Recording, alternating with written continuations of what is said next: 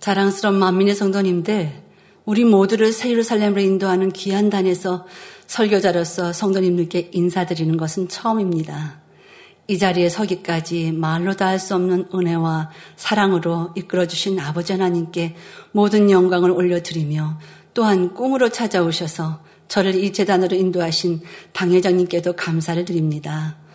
먼저 육과 영으로 저를 짧게나마 소개해드리겠습니다. 육적인 면으로 보자면 1961년 1월에 태어나 이제 60을 조금 넘겼습니다. 삼남매의 맞이로 인천에서 초등 3학년까지 살다가 지금의 대방초등학교로 전학을 왔습니다.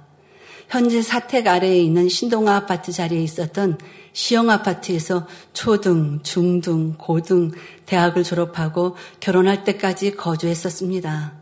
지금 사택 자리에는 그 당시에는 저택에 해당하는 큰 집이 자리했었습니다.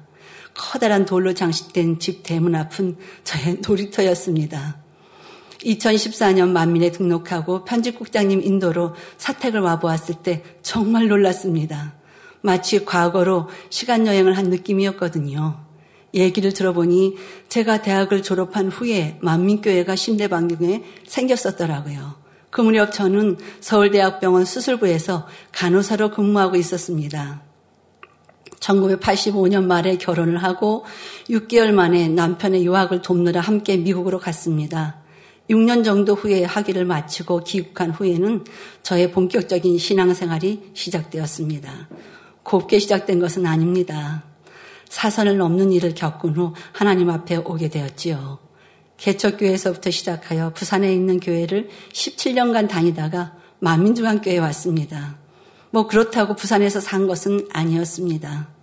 매주 서울에서 부산에 있는 교회로 출석하면서 주일 성수를 하였습니다.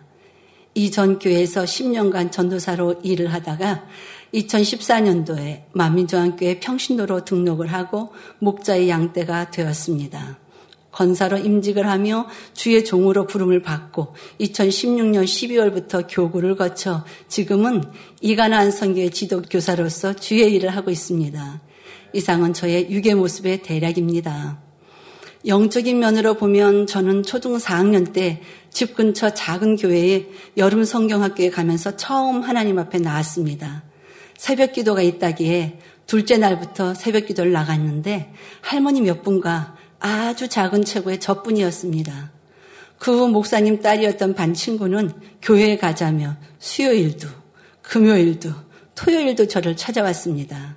그러나 제 눈에는 교회의 아이들 모습이 참 마음에 들지 않았습니다. 그 당시엔 초등학교도 남녀 학생이 같은 발은 아니었습니다. 그런데 교회에 가면 남녀가 함께 어울려서 웃고 떠들고 노는 모습에서 좋은 느낌을 받지 못했습니다. 제 관심을 끊을 만한 것이 보이지 않았지요. 그 당시 저는 공부가 너무 재밌었습니다. 쟤네들은 공부는 언제 하나? 하는 생각마저 들었습니다. 교회 가자고 하는 말이 마치 제 공부 시간을 빼앗는 것처럼 들렸습니다. 그래서 멀리 했지요. 그렇게 중학교, 고등학교 과정을 거쳐 대학 입시를 코앞에 두고 예비고사를 준비하고 있는데 어느 할머니께서 노방전도를 하시며 저희 집 문을 두드리셨습니다. 밖이 너무 추워 그저 문을 닫을 수가 없어서 들어오시게 했습니다. 고3인 저를 보시고 그분은 이렇게 말씀하셨어요. 학생, 시험에 합격하도록 기도할 테니 합격하면 교회에 다녀요. 라고요.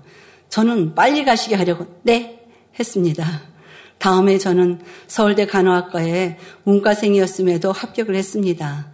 그러나 저는 그 할머니와의 약속을 까맣게 잊었습니다. 사실 저는 법대나 영문학과를 가고 싶었지만 서울대 법대를 가기엔 예비고사 성적이 부족했고 가정 형편상 국립대를 가지 않으면 동생들이 공부하기가 어려워서 합격 가능한 학과로 눈을 낮출 수밖에 없었습니다. 그러니 합격을 하고 학교를 다니면서도 마음은 온통 다른 공부에만 쏠렸습니다. 뭐 그래도 졸업을 하고 취업을 하기 위해 장학금 받을 정도의 성적은 유지했지요.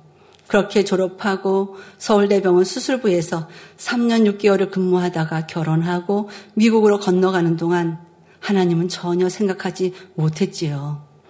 미국에 가서는 교회를 가야 그나마 한인들과 교류를 할 수 있어서 교회를 다니게 되었습니다. 믿음이 있었던 것은 아니었습니다. 그러던 중 일하던 가게에서 권총 강도 사건이 일어났습니다. 미국에서는 개인이 총기를 초시할 수 있기 때문에 늘 뉴스의 첫 기사는 총격 사건으로 장식이 됩니다. 그런 것이 남의 얘기인 줄만 여겼는데 실제 제가 그 일을 겪게 된 것이었지요. 밤늦은 시간에 어떤 흑인이 들어와 주문을 하나보다 했는데 돈 무! 꼼짝마! 하는 것이었습니다. 제 눈에 들어온 것은 저를 겨누고 있는 권총이었습니다. 순간 두 손을 머리 위로 들고 그 사람을 보고는 도저히 정면으로 총을 맞을 수가 없어서 서서히 뒤로 돌아섰습니다. 마음속으로 Jesus Christ, just take me. 예수님, 저를 데려가 주세요. 했습니다. 그 순간에는 아무도 생각이 나질 않았습니다. 보고 싶던 엄마도 배우자도 떠오르질 않았지요. 강도의 얼굴을 정면으로 보았기 때문에 저를 살려줄 수 있는 상황은 아니었습니다. 강도는 카운터로 오더니 저를 밀치고 계산기에 들어있던 현금을 챙기고는 바로 주방으로 들어갔습니다. 거기엔 해병대 출신의 주방장이 있었는데 주방장은 홀로 연결되어 있는 작은 문을 통해서 뭔가 이상한 낌새를 느끼고는 바닥에 엎드렸습니다. 허리 정도 오는 큰 테이블과 주방 기기들로 인해서 강도는 그 사람을 금방 볼 수 없었던지 당황해서 급히 부엌에서 나와 가게 문을 열고 달아났어요. 다행히 저를 쏘지는 않고 나간 것이었지요. 얼마 후 주방장과 함께 경보음이 왜 울리지 않았는지 살펴보니 이미 밖에서부터 전선을 다 차단하고 들어왔던 것이었습니다. 바로 경찰에 신고했고 잠시 후 경찰이 도착한 후 제게 인상차기를 물었어요. 너무도 침착하게 대답을 하자 경찰은 저를 유심히 보았죠. 당황한 기색도 없이 너무 차분했으니까요. 사람이 너무 놀라면 정신이 없어지는 게 아니고 마치 아무 일도 없었던 것처럼 아주 침착해질 수 있다는 것을 그때 알았습니다. 가게를 정리하고 다시 기가를 하는데 느낌이 너무나 달랐습니다. 아침에 차 안에서 듣던 카스테이프의 목소리가 제 귀에는 다르게 들렸지요. 그때까지 혹 걱정할까봐 남편에게는 말하지 않고 퇴근한다고만 전화로 알리고 집으로 향한 것이지요. 집에 와 저녁에 있었던 일을 덤덤히 얘기하고는 잠을 잤어요. 그러나 제가 괜찮았던 것이 아니었어요. 5월에 미국 조지아주 아틀란타 날씨는 더운 편입니다. 다음날 잠에서 깬 저는 추웠어요. 큰 침대 모서리에 누워서 잔뜩 웅크리고 있었지요. 어제 아침에 느낀과는 확연히 달랐습니다. 내가 왜 이렇게 살지? 하는 생각이 들고 만사가 부질없게 느껴지면서 톡닥거리면서 살 이유가 없다는 생각에 그만 살자고 말을 했어요. 그러자 남편은 뭔가 잘못되고 있다는 생각에 서울로 전화를 하고 부모님의 도움을 청했지요. 그러나 멀리 떨어져 있는 상태에서 무엇을 도울 수 있었겠어요? 일단 귀국하라고 하시니 부랴부랴 영사관으로 가서 여권 연장을 하고 급하게 한국에 나오게 되었습니다. 심하게 놀라면서 악한 영이 틈을 탔던 것이었어요. 성도 여러분, 행여 장난으로라도 갑자기 상대를 놀라게 하지 말아야 합니다.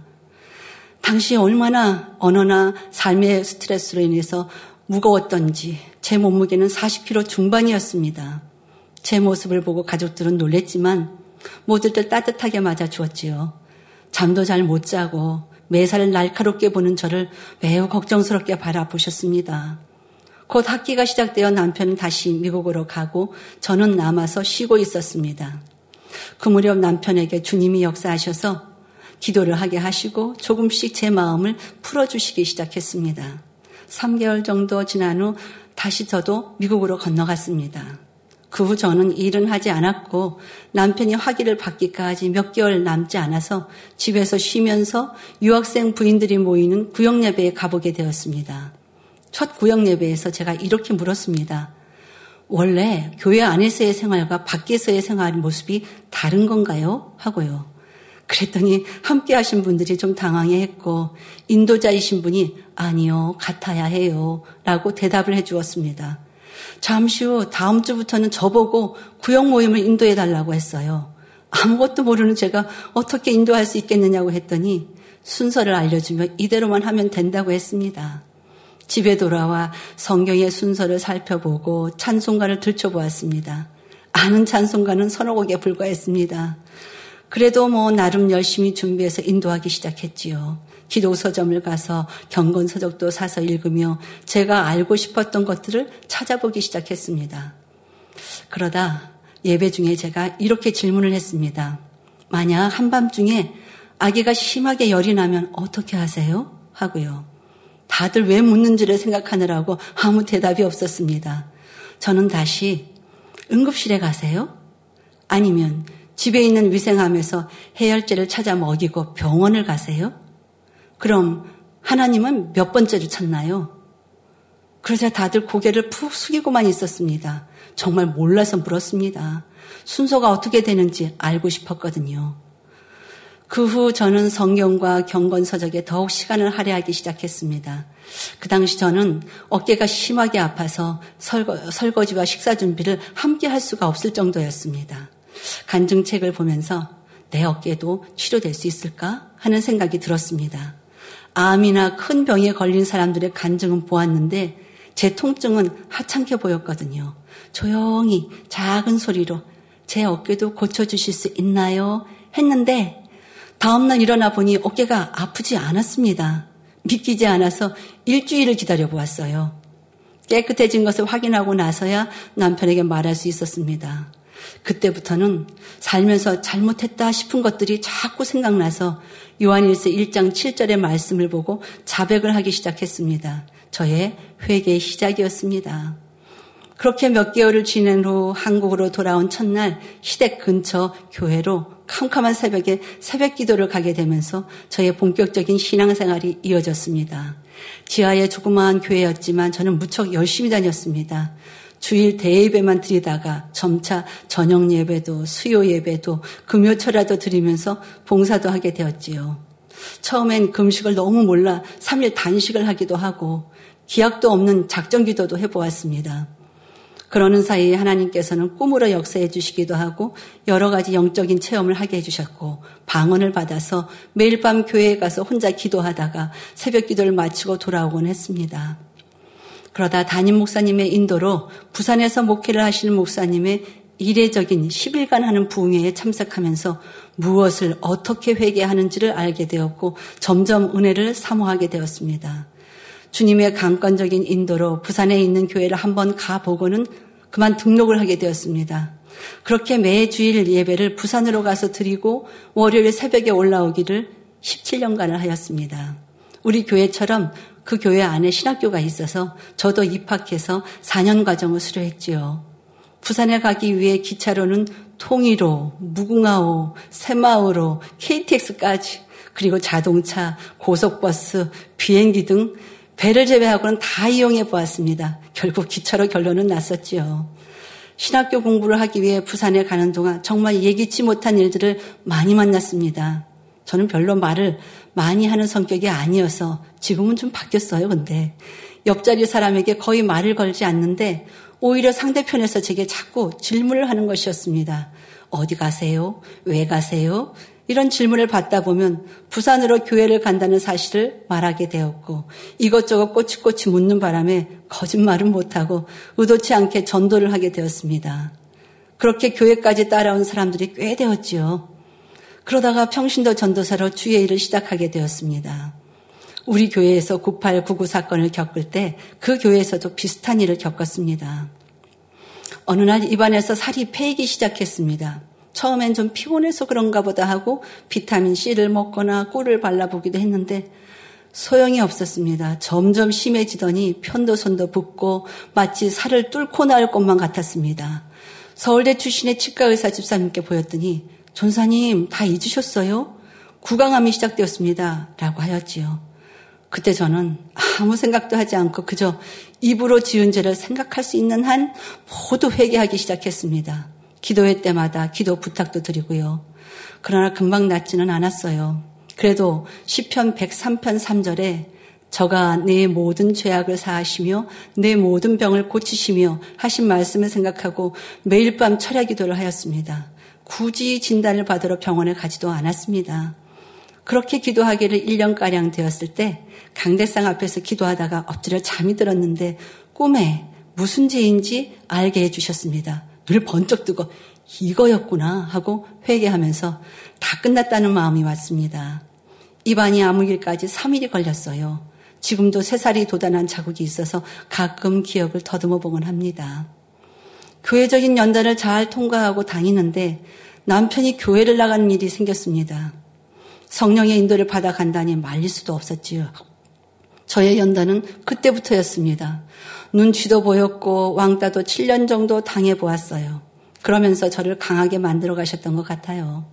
당시 남편은 서울에 있는 광운대학교의 교수로 재직 중이었습니다. 2009년 남편의 학교 안식년에 유럽으로 선교 아닌 선교를 73일간 가게 되었습니다. 프랑스에 도착한 다음 날부터 관광을 한 것이 아니라 교회만 찾아다녔어요. 뭐 누가 그러라고 한 것도 아니었는데 말입니다. 출발 한 주 전에 교회에서 맡아 일하던 새신자부에서 어느 집사님이 제게 이렇게 물었어요. 전사님, 가시면 뭘 하실 계획이세요? 저는 사실 아무 계획이 없었습니다. 개인적인 안식년이라 선교도 아니었지요.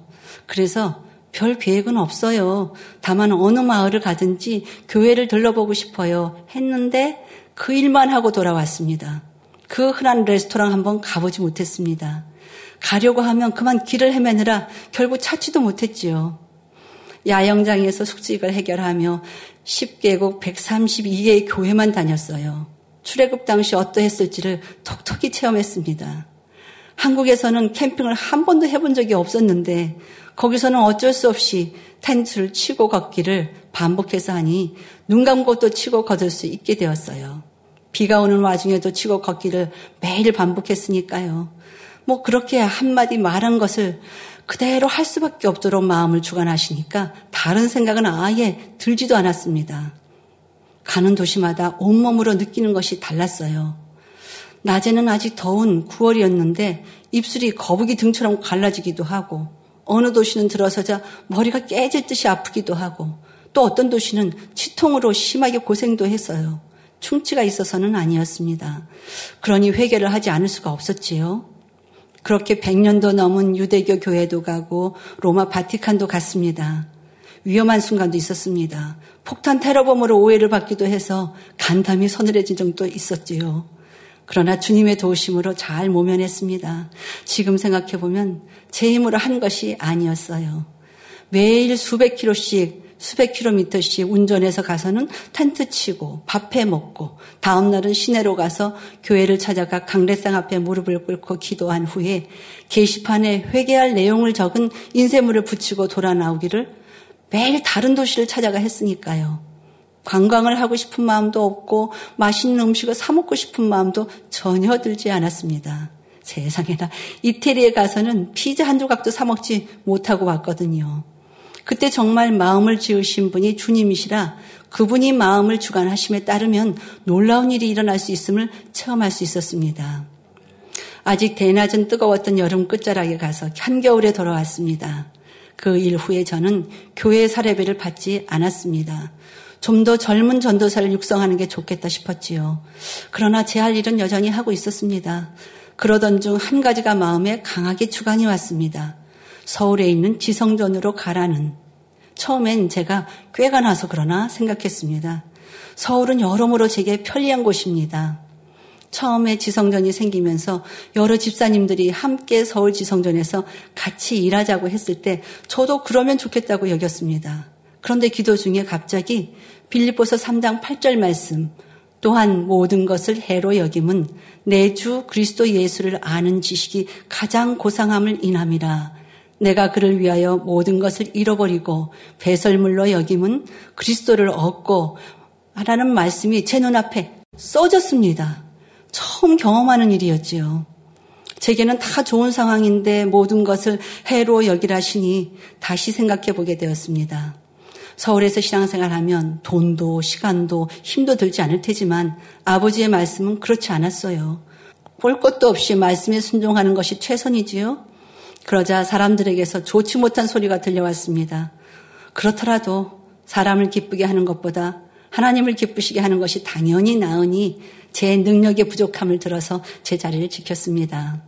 그렇게 지내왔는데 갑자기 지성전으로 가라시는 주관이 오니 제 자신을 의심하였지요. 그런데 한 달이 다 가도록 그 마음이 사그라들지를 않았습니다. 그제서야 제가 고집을 부리나 싶어 행정일을 총괄하시던 교회 사모님께 편지를 올렸습니다. 기도해 주십사 하고요. 사모님께서는 근 한 달이 지나도록 아무 말씀이 없으시다가 어느 주일 대예배 후에 서울로 가라는 허락을 해 주셨습니다. 그렇게 지금의 성수동에 있는 서울 지성전에서의 신앙생활이 시작되었습니다. 그러나 교회에서 보는 시선은 곱지 않았습니다. 유심히 행보를 살피는 것을 느낄 수 있었지요. 지성전으로 주일 성수를 하며 어, 점심시간 이후에 저녁 예배까지는 시간이 남아요. 그때는 몇 분의 집사님들과 근처로 노방전도를 나갔습니다. 처음 나갔다 온 다음 주에는 함께 노방전도를 했던 집사님 남편께서 오랜 방학을 마치고 자진해서 교회에 출석을 했습니다.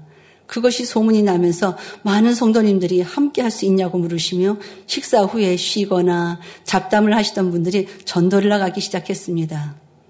그 무렵 문산에 살면서 지성전을 가기 위해 아침에 일찍 출발을 하는데 그때 처음 그곳까지 운행하는 만민중앙교회 버스를 보게 되었습니다. 속으로 저 교회는 멀리도 운행을 한다 싶었지요. 지금의 상황은 전혀 아니 꿈에도 생각지 못했습니다. 내 이름으로 사는 인생이라도 내가 주인이 아님을 그 당시에는 분명히 알지 못했습니다. 제가 결혼을 한 후 오랫동안 아이가 없으니까 많은 성도님들이 기도를 해주셨습니다. 거의 매년 기도 많이 하시는 분들이 적어도 한 분 이상씩은 저희 자녀에 관한 꿈을 꾸시고 얘기해 주셨지요. 그러나 정작 잉태 응답은 없었습니다. 그러자 교회 안에서 아이를 입양하라는 말이 많았습니다. 한 해에 다섯 명의 아이들을 제게 보내라는 응답을 받았다고 해서 정말 의아했습니다.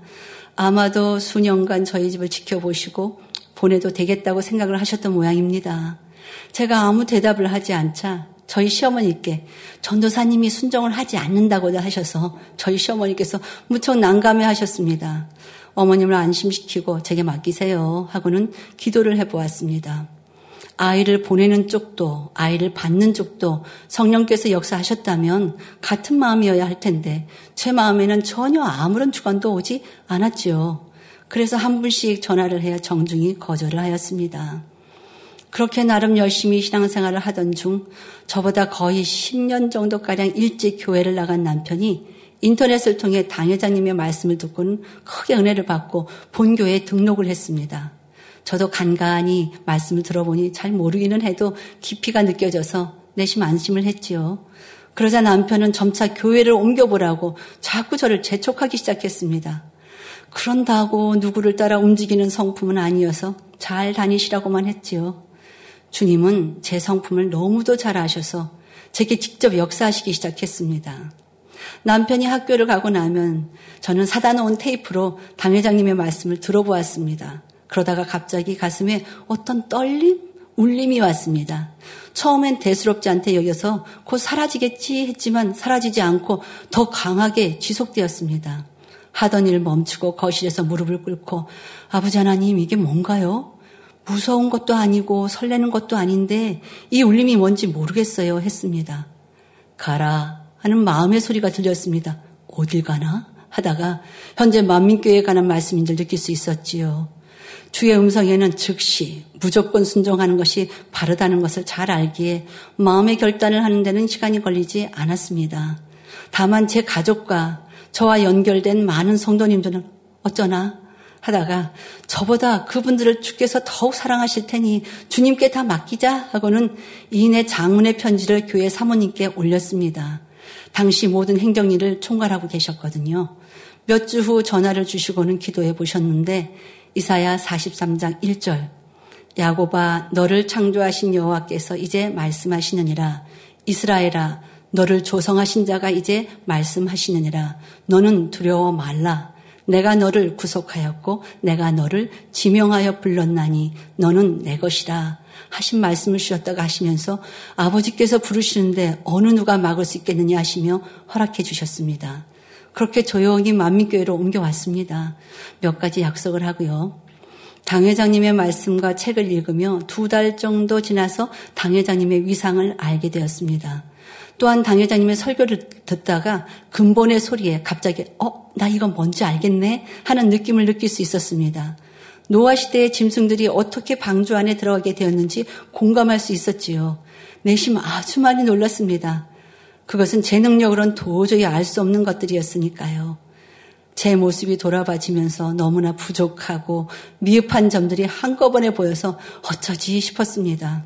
그래서 이왕에 다시 평신도로 돌아왔으니 지난날에 부족했던 점을 수정해 가야겠다고 마음먹고 하나씩 점검하기 시작했습니다. 학생들이 문제 풀 때 오답 노트를 작성하고 다시 풀어보듯이 말입니다.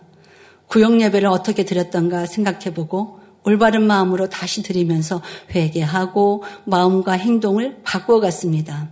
처음엔 구역 모임이 있을 때 음식도 잘 못 만들고 해서 대충 김밥이나 일품 요리로 때우곤 했었거든요.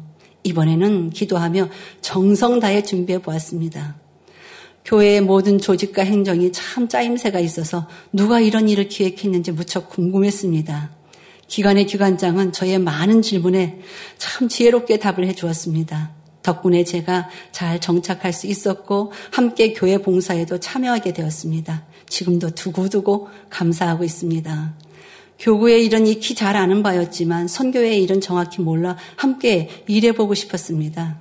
그래서 당시 여성교회 연합회장님께 문자를 드려서 제가 일할 수 있게 해달라고 간청을 했습니다. 기관에는 일할 만한 일꾼들이 많았습니다. 제 군번은 해당 사항이 없었지만 선처해 주셔서 부기관장을 맡게 되었습니다. 별 존재감 없는 자리라는 말을 들었지만 존재감 있게 만들면 되지 하고 나름 기관장님을 도와서 재미있게 신방도 하고 기관 모임도 만들어 갔습니다. 그러던 중 권사 임직 소식을 듣게 되었는데 무척 이례적인 일이었습니다. 그저 감사했지요. 분에 넘치게 축복해 주시는 것이니까요. 하나님 나라의 모든 직분과 사명은 소중하지 않은 것이 없습니다. 남의 사명과 전혀 비교해 볼 필요도 없고요. 그 자체로 귀한 것입니다. 매주 지성전에서의 화요 기도해도 제 힘을 다해 참여하고 성도님들과 마무리까지 재미있게 하면서 제게 부족했던 마음이나 행동을 수정해 나갔습니다. 영에 대해서 분명히 알지는 못했지만 사모함이 점점 절실해졌습니다. 제가 너무 늦은 것 같아 사실 조바심도 났습니다. 그해 10월에 권사 임직도 하기 전에 주의 종으로 부르시는 말씀이 나왔습니다. 정말 어리둥절했습니다. 젊은 나이에 부름받고 훈련받아서 주의 일을 3, 40대에 왕성히 할 수 있다면 정말 좋았을 텐데 하는 생각을 했지만 제게는 이미 신었고 때늦은 얘기였습니다. 마음 접고 제 구원을 제대로 이루어야겠다는 마음으로 하나씩 고쳐가는 중에 너무 큰 축복을 받은 것이었지요. 그때 제 나이가 56세였습니다. 벌써 주의 종으로서 8년째가 되었네요. 사실 제 마음의 연단은 2017년부터 시작이었습니다. 그 무렵에는 마치 끝도 없는 캄캄한 터널 속에 있는 것 같았습니다. 그러나 주님은 여러 방법으로 제게 소망을 주셨고 이겨낼 힘을 주셨습니다. 제가 할 수 있는 것은 그저 주님 앞에 나와서 낱낱이 보고하는 것 뿐이었습니다. 스스로는 감당할 수가 없어서요. 말씀이 힘을 주었고 성도님들의 꿈을 통해 소망을 주셨습니다. 저의 개인적인 마음의 연단이 어느 정도 정리가 되자 2018년 교회의 연단이 시작되었지요. 저도 모르는 사이에 태풍의 한가운데에 있게 되었습니다. 모든 일은 오해가 되어서 돌아왔고 저의 입지는 좁아져 왔지만 그때 저는 행복을 느꼈습니다. 제가 도저히 따라잡을 수 없을 만큼 늦었다고 생각했는데 진짜 게임은 지금부터네 하는 생각이 들면서 할 수 있겠다 싶었습니다. 당회장님께 대해서는 주님께서 확신을 갖게 해주셨고 저는 마치 경주를 위해 출발선에 모두와 함께 선 기분이었습니다. 자, 이제부터다. 지금까지는 연습 게임이었고 본 게임은 지금부터다. 내 신앙의 구심점이 무엇인지, 무엇을 해야 하는지 골똘히 생각하게 되었습니다. 지금 내가 할 일은 이런 회오리 바람에 휘둘리지 말고 주의 종으로서 영혼을 살리는 것이 할 일임을 다시 한번 확인하게 되었습니다. 손수건에 담아주신 권능은 여전했습니다. 2020년 연말도 아닌 2월에 이가나안 선교회로 옮기게 되었습니다. 교구와는 전혀 다른 곳이었지요. 그런데 이상하게 전혀 피곤함을 느낄 수 없었어요. 말은 훨씬 많이 하는데 웬일인지 에너지가 방전되는 게 아니라 충전되는 느낌마저 들었습니다. 평소에 가난 선교의 회원들에 대해서 막연하게나마 부러움이 있어서인지 한 사람 한 사람이 궁금했습니다. 하지만 상상도 못한 코로나로 인해 만날 수가 없어서 1년은 무척 힘들었지요.